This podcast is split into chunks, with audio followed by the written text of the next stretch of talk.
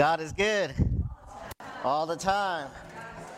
It is always true and appropriate to declare that God is good and that God is good all the time.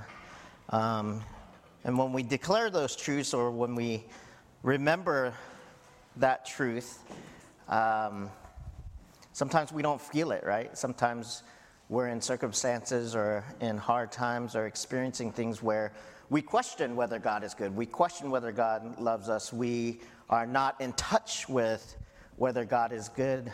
But in saying it in worship, in communal worship, when we do repetitious things, when we read scripture, when we declare uh, the truths about God and Jesus Christ, um, we are remembering, we are reenacting the great story, the greatest love story um, of God in Scripture. And remembering his covenant relationship with us and remembering his faithfulness. And it's good to remember because part of remembering, uh, when we remember, our hearts um, can be changed. Um, uh, new habits can be formed and we can be transformed. And so uh, it's good to remember on a day like today, uh, New Year's Day, um, January 1st. And as I reflect back um, on, to remember on God's past goodness, uh, I remember a year ago today, I was preparing to go on my very first sabbatical in ministry. And uh, wow, it's, time has flown. The sabbatical flew by, but also the time after that came back on Easter uh, and now it's been almost a year and it's really flown, but it's, it's been good for me to do the discipline of kind of journaling and reflecting on what God was speaking to me during my sabbatical and um, whispering um, his love for me that I'm his child, I'm his beloved, no matter what I do um, or what's on my resume, God loves me. And just being in that and sitting in that um, was so, so good. And so it's good to go back and remember those things when I'm striving or when I'm trying too hard, when I'm on tilt and trying to please people or uh, trying to get ahead or do, doing the uh, ministry envy or gift envy or you know numbers game or uh, the comparison game sometimes um, that can destroy um, our sense of joy and, and kind of make us forget who we are. But remembering what God has spoken to us in the past, the names that He's given you, um, the truths about who He is and His goodness, and the truths about how uh, He loves you is really good. Amen. Um, but we, uh, we kind of, I skipped over the communal scripture reading for today. But if you can hit that communal scripture slide, um, I would like to read this together. Um,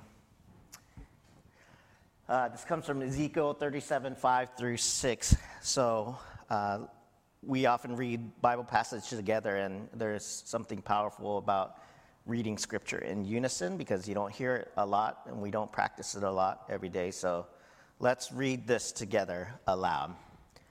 The Lord God proclaims to these bones, I am about to put breath in you, and you will live again.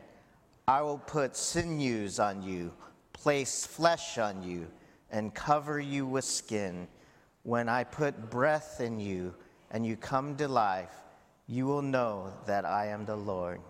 Amen. And today's passage comes from Isaiah 63, 7 through 9. This is the first Sunday after Christmas. Um, we will be going into a, a, a short uh, series, an Epiphany series called uh, Reflecting the Light, God's Light, before Lent. Uh, Lent starts sometime in March, I believe, um, which will journey, take us to Easter. Um, but I'm getting ahead of myself. Isaiah 60, uh, Isaiah 63, 7 through 9, uh, the Common English Bible Version. I will recount the Lord's faithful acts. I will sing the Lord's praises because of all the Lord did for us. For God's great favor toward the house of Israel, God treated them compassionately and with deep affection. God said, Truly, they are my people, children who won't do what is wrong. God became their Savior. During all their distress, God was also distressed. So a messenger who served him saved them. In love and mercy, God redeemed them, lifting and carrying them throughout earlier times. Let's pray. God, thank you for earlier times, for all the times that you've been faithful, for all the times that you've delivered us when we cried out, when we prayed to you. Uh, help us to remember. Help us to remember and to take stock of all the things that you have done for us and for our families and for the people around us. And in that remembering, may we um, move, uh, move in that, move in that, those foundations, those sovereign foundations, move forward into what you have for us in the future. In Jesus' name, amen. So during our connection time, we uh, shared about New Year's resolutions, and this is the time for New Year's resolutions, and uh, January 1st. And I, over the years, have had many, many, many, many New Year's resolutions, and I don't think I've lived up to a single resolution that I've made on the New Year's. And so I was sharing with Tracy, uh, I'm just not gonna make New Year's resolutions, right? Because it just makes me feel bad about myself and my self esteem goes even lower because I set this high goal, right? To change a habit, to do something different, to do something new. Maybe I'll do it for a few weeks or a month or even two months, but eventually I stop and I'm like, oh, I feel so bad. I couldn't do it. Another area in my life where I failed. There was the time in elementary school where I made the New Year's resolution that I will grow taller this year, this next year. I will will myself to grow taller because all of my friends were going through early growth spurts and I was still the same size. You know, people were getting huge, you know, around that fourth, fifth, sixth grade. And, you know, that's when like the girls shoot past all of the, the, the boys and they're like, whoa. And I was I was like, okay, I'm going to will myself to grow taller. And, you know, I even spiritualized it. I'm going to pray every day that God will make me taller and I'll gain two or three inches. I even tried to time, you know, go on the monkey bars and hang myself for my legs upside down because, you know, stretching my joints would stretch me and make me taller. Obviously, nothing happened that next year. Uh, a few years later, I would grow a few inches. Um, but another resolution that was ridiculous and didn't come to pass. And of course, there's all the uh, good habits, the diet, losing weight, um, resolutions that I made, resolving to lose weight to get back to my 20 year old self or even my high school my high school body yes, yes. And this was at 40, right? No way that was going to happen. And uh, uh, then, you know, in doing some research, like on Instagram, all the ads that pop up, after 45, you know, it's not, it's not about physical exercise. You can exercise as hard as you want for as long as you want, but it's all about diet. And I was like, yes, yes, it never worked that last resolution to work out more because there was, you know, I still went to the gym and there's still these buff guys like pushing, you know, these heavy weights, and I'd be like, uh, right, without, you know, any any kind of um, results, and you know, I would give up. So, you know, I would make those diet resolutions, and for me, the big one is probably carbohydrates, rice, and sugar. So there was the year I resolved never to eat to not eat sugar, right? To cut down on sugar this year. And uh, that lasted about a week, you know. And then Janice was like, You're too grumpy, man. you're, you're, you're like, I can't live with you. You know, you're raging every day. And so, um, and there was the year I tried to give up rice, and obviously that didn't work out.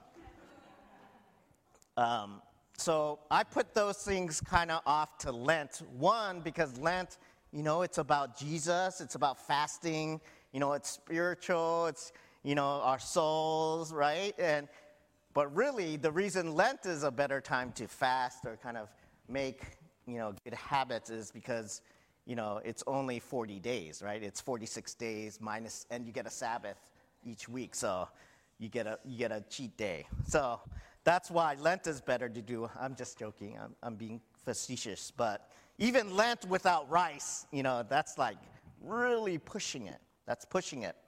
But resolutions, we make resolutions um, and we try to will ourselves to new habits and new ways of thinking, new patterns of living, uh, new, new kind of understandings. Uh, and part of that comes from right? Reflecting on our lives, reflecting on the year, and wanting to do something better, wanting to live better, live more healthy, live healthier. Um, you know, good things too, right? Spend more time reading the Bible, spend more time in prayer, spend uh, do um, do uh, reflection time, quiet times every day, more often eat together with the family, be nicer to people, not saying curse words anymore, right? Not ra- road raging anymore. Whatever it is, there are good, we are striving to be better. We're striving to do good things, and there's acknowledgement that we have bad habits or we would like to better ourselves. There's things that we don't like about ourselves or how we behave or how we interact with people or the relationships that we have are lacking or we are lacking in meaningful relationships. So when we make New Year's resolutions, there's a freshness about January 1st, right? The calendar is changing, it's becoming 2023, right? And you may forget to write the three for another six months, but you know, we want to turn the page. We want to turn a new leaf. Um, but I think as Christians, right, we believe in transformation, real transformation, and not just willful habit change. Amen? We believe in transformation and not just willful habit change, right? Isn't that true? Like, we believe in the gracious power of God, even in the ways that we are saved, right? For eternal life. It's by grace that we're saved, not by our works, right? Jesus has done the work. Jesus is the power, and through the Holy Spirit, we're transformed, right? We're forgiven um, in Jesus Christ of our sins. And so, inherent, kind of innate in our faith and, the, and why we're here is this conscious dependence on uh, Jesus Christ and conscious dependence on the Holy Spirit. That it's an acknowledgement of saying, I am depraved. I am depraved, and I cannot pull myself up by my own bootstraps. I cannot do it alone in life. I cannot achieve eternal life. I cannot go to heaven on my own. I cannot change uh, my sinfulness. I can't change the bad habits in my life just by willing it, just by uh, more effort. I mean, maybe if you're a really disciplined person, um, you can. You can change habits, but deep, real change, deep transformation happens in Jesus Christ by the Holy, by the power of the Holy Spirit. Um, the same thing is true in general when I just think about Advent and Christmas, right? There's this weird mixture. Like at church, we've been talking about the church calendar. We've been lighting, we lit our Advent candles. We had a candlelight service, lit the Christ candle. There's these rhythms. Advent is a preparation and a waiting and anticipation for the coming of Jesus. In the church, in the church, we kind of acknowledge that Christmas is about Jesus Christ. Christmas is about the incarnation and the birth of Jesus Christ. But that's oddly mixed with everything outside around us, right? All the sales, all the traveling, all the canceled flights, all the snow, all the, you know, making plans and uh, commitments with our families. Uh, um, this year was really simple for us. We just celebrated Christmas with our nuclear family, and then Janice's brother came to bring presents for the kids. On Christmas Eve, after the service, I took care of my parents. By, we went out to dinner to the Thai restaurant, didn't even have to cook, just, you know, paid the bill and Thai restaurant, took care of them. My brother's family is in Mazatlan in Mexico somewhere, so no, didn't have to buy presents there. It's like, yes! My sister, we, ha- we haven't talked for a while. She's kind of independent. I don't know where she is right now. So it's like very simple Christmas and it was relaxing and it was so good. But that might not be the case for a lot of us, right? It's chaos out there in the consumerism, right? And it just continues from Thanksgiving on, you know, from Black Friday on to Cyber Monday to Christmas time to sales to buying presents to traveling to Christmas break, Christmas vacation for the kids. I think all of this time is meant for relationships and rest, right? And I hope to God, I pray every day that all of you were able to get rest, that this has been a restful time for you for students that you didn't have to go to school, right? And that was, and you could sleep in, you could stay up late, right? That that was a restful time. For the parents, uh, that you had the kids at home, that that was a restful time for you, right? Amen. a lot of McDonald's and like Taco Bell. Um, where was I? But the chaos around us. And in a lot of ways, Christmas is like this event, this one day where we're all supposed to be joyful. Like, it's a happy time. Happy, happy, happy, celebrate. You know, the Star of Bethlehem, a Christmas tree, our whole neighborhood, we put up Christmas lights. So my obli- I did the obligatory Christmas lights, right? Actually, I didn't turn off the, I didn't take down the Christmas lights from last year. I just flipped the switch. So that's how, that's a hack, life hack for you guys. Um, but anyways, just this kind of, we're almost forced into this forced joy and this forced celebration, this forced time of goodness and good tidings. I don't want to completely you know, dump on Christmas. Uh, and it's not my intent to be negative here. Um, but I, I think our passage today speaks into the fullness of the human experience and what it means to really uh, practice the rhythms of life and really remember who God is to reflect in order to move forward right?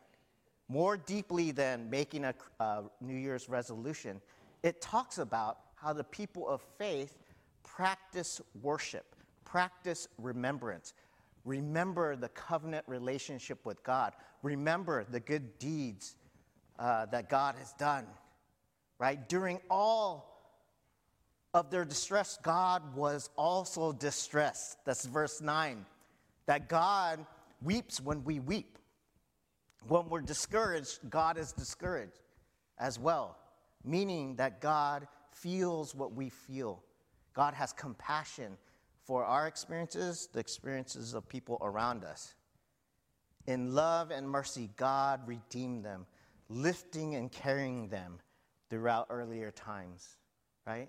The image I have is of, you know, driving in the car and my kids falling asleep, right? Cami as a baby falling asleep in the car. And how many times have I lifted her and carried her and set her down in her bed. Right? For her, it's like she'll wake up in the morning and she'll be in her bed. But like that, you know, especially when they get heavier, just the work of carrying them from the car to their bed. That's the image I have of here, here that God in his love and mercy redeems them, lifting and carrying them throughout earlier times. God carries us, God lifts us and holds us. Verse 7 I will recount the Lord's faithful acts, I will sing the Lord's praises because of all the Lord did for us. For God's great favor toward the house of Israel, God treated them compassionately and with deep affection. Recount, I will recount all of the Lord's faithful deeds. In context, the seeming context of this passage is not a triumphant one, but it's actually set within a larger passage of communal lament, a time of lament, um, a discouraging time for the people of God. Um, it's a communal lament of the people sitting among the ruins of the temple pointing to the destruction of the temple, which happened in 587 BC.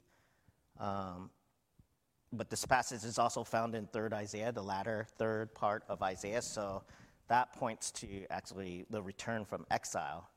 Uh, when the people are returning and looking at the ruins of the temple, but they are also kind of lamenting, just as the generation prior, before the exile, had lamented uh, the destruction of the temple.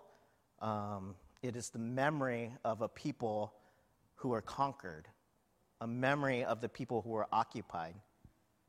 And we read in surrounding passages, but now, and 63:18, but now our enemies had trampled down your sanctuary.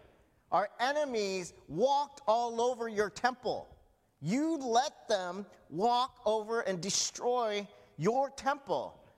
And this is what we're coming so around. So this this part of Isaiah, um, actually Isaiah 63 to Isaiah 64, um, is a communal lament. And quite possibly the people were sitting in the actual ruins of the temple and reciting this lament, crying out to God amongst the devastation.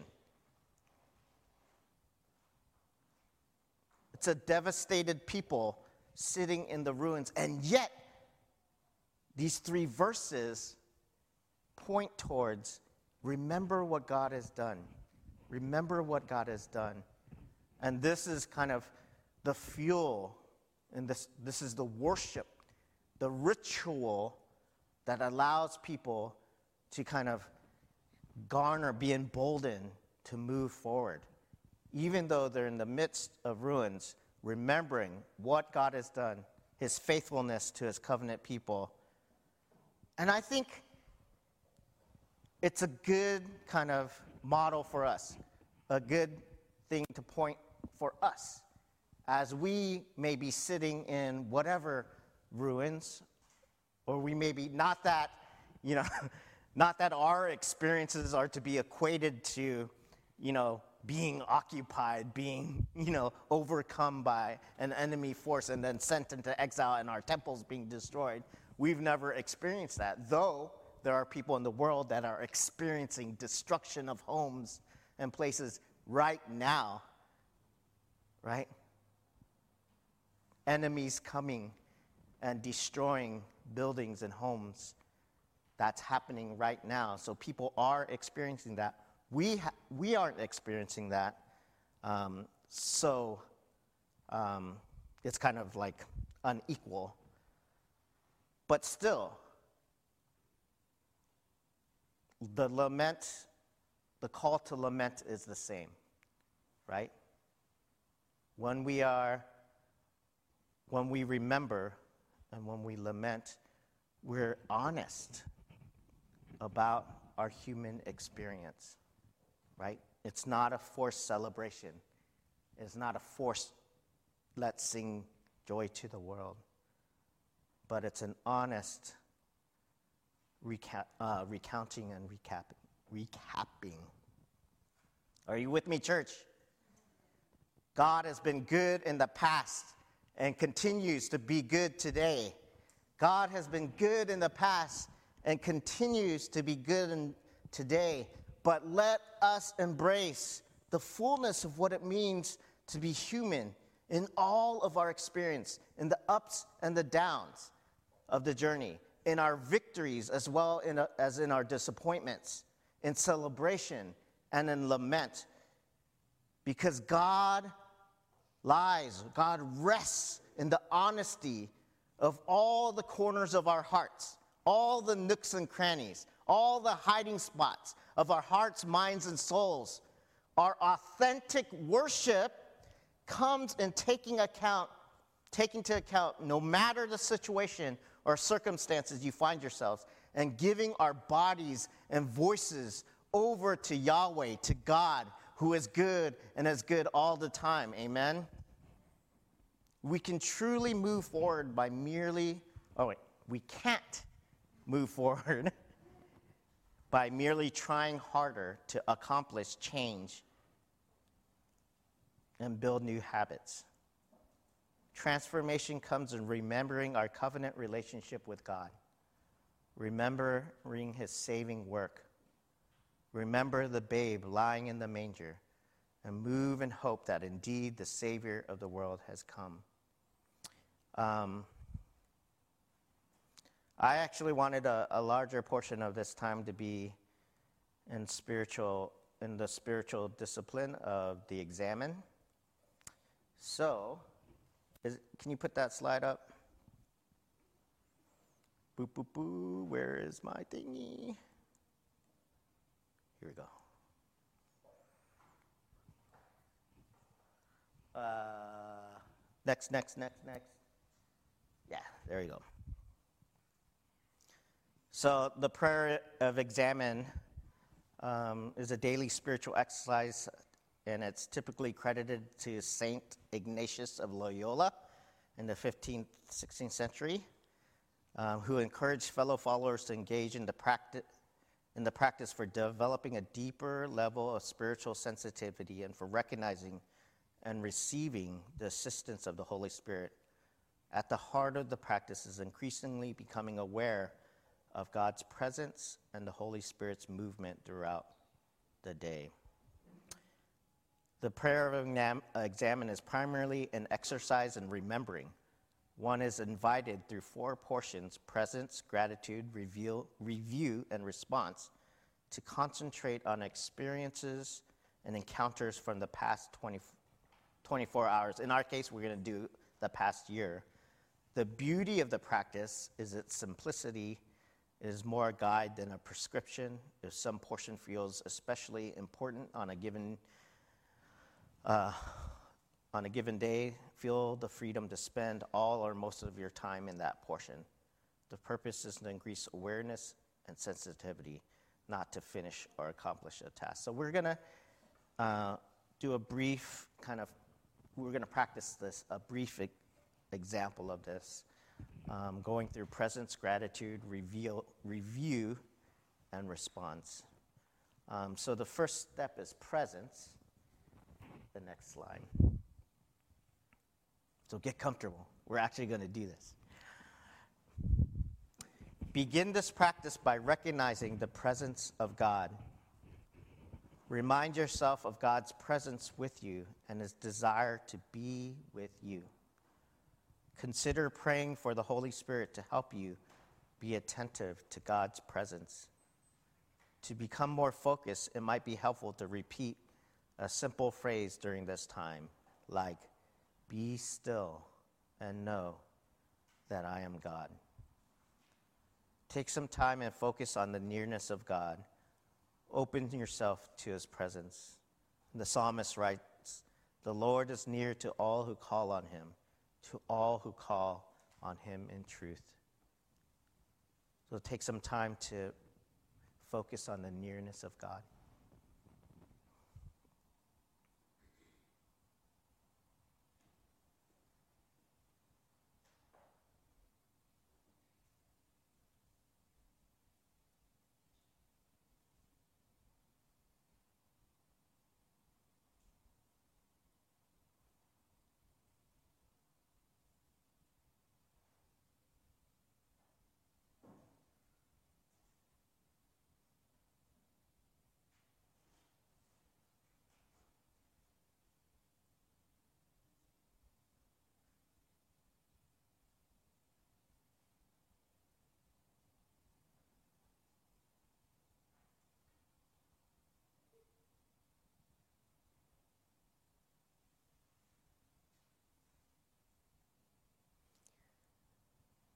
God, you are near to us right now.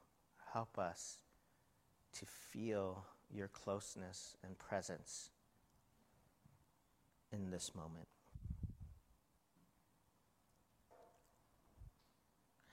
Gratitude. If the only prayer you pray, you say in your entire life is thank you, wrote Meister Eckhart, that would suffice. As you think about the past year, what causes you to be thankful? Look over the past year, the big and small aspects of life, and recognize what reasons you have to be grateful. Focus on these experiences and encounters, helping your mind and spirit center on the goodness and generosity of God. If you're using a journal or have a piece of paper or on your cell phone, consider capturing your thanks in writing, as expressing words of gratitude and giving testimony to God's generosity and faithfulness.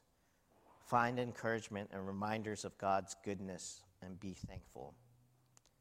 So, looking back over the past year, for what are you most grateful? What makes you feel thankful?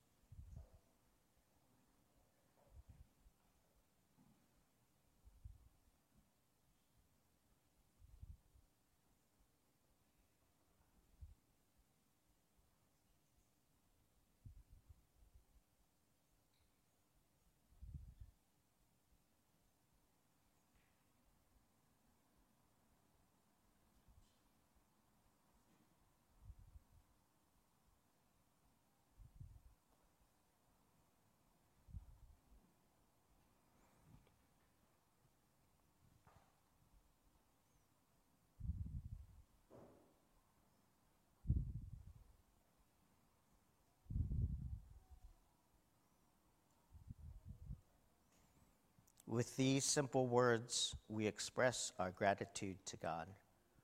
Praise be to God, our Lord Jesus Christ, who has blessed us in Christ with every spiritual blessing in the heavens. Review. Overpacked lives can rob us of the opportunity to learn from the past, to see how yesterday might inform today. Where did the time go? We ask ourselves often struggling to remember what we did just a week ago. Here we can benefit again from taking time to look back over the past year by intentionally reviewing our interactions, responses, feelings, and intentions. We can avoid letting days speed by. We can pause to learn more about ourselves and about God's activity in our lives. Try to look back objectively as you reveal review. Rather than interpreting, justifying, or rationalizing, the intent is to observe and remember. Allow your mind to wander the situations you've been in and to notice details. The questions in this exercise, these questions in this exercise should help you bring specific experiences to mind. When or where in the past week or year were you cooperating most fully with God's action in your life? And when were you resisting?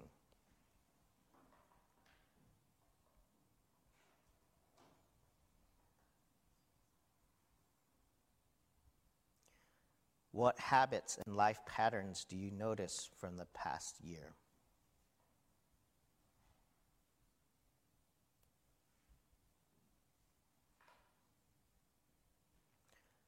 What changes have you made in your life in the past few months, this past year? What were expected? What were planned? What surprised you the most?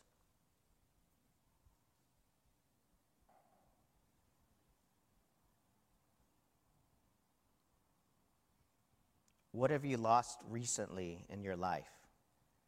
Have you taken the time to grieve the losses? Have you stopped to celebrate the little victories or the big wins?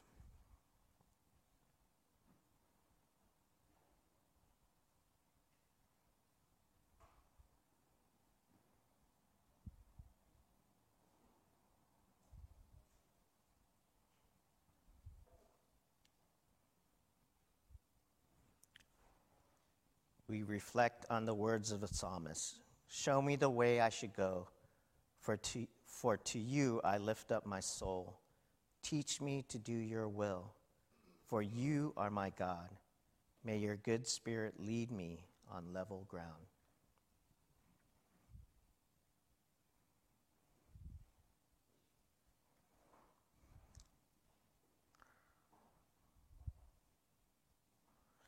And finally, we move to response, our response. The beginnings of new seasons give us opportunities to pause and consider and process changes.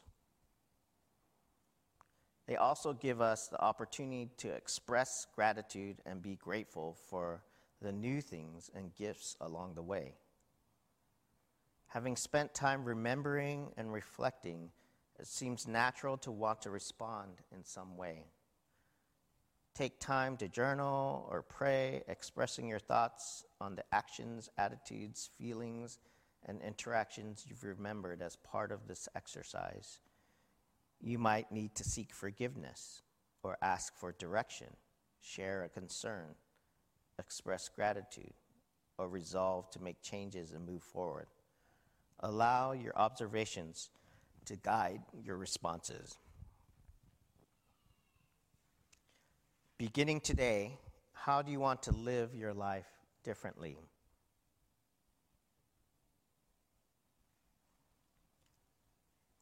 What patterns do you want to keep living tomorrow?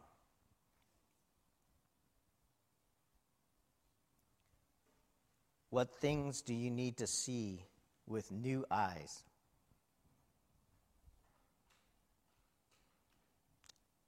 And what new opportunities can you think of to love God and love neighbor this next year?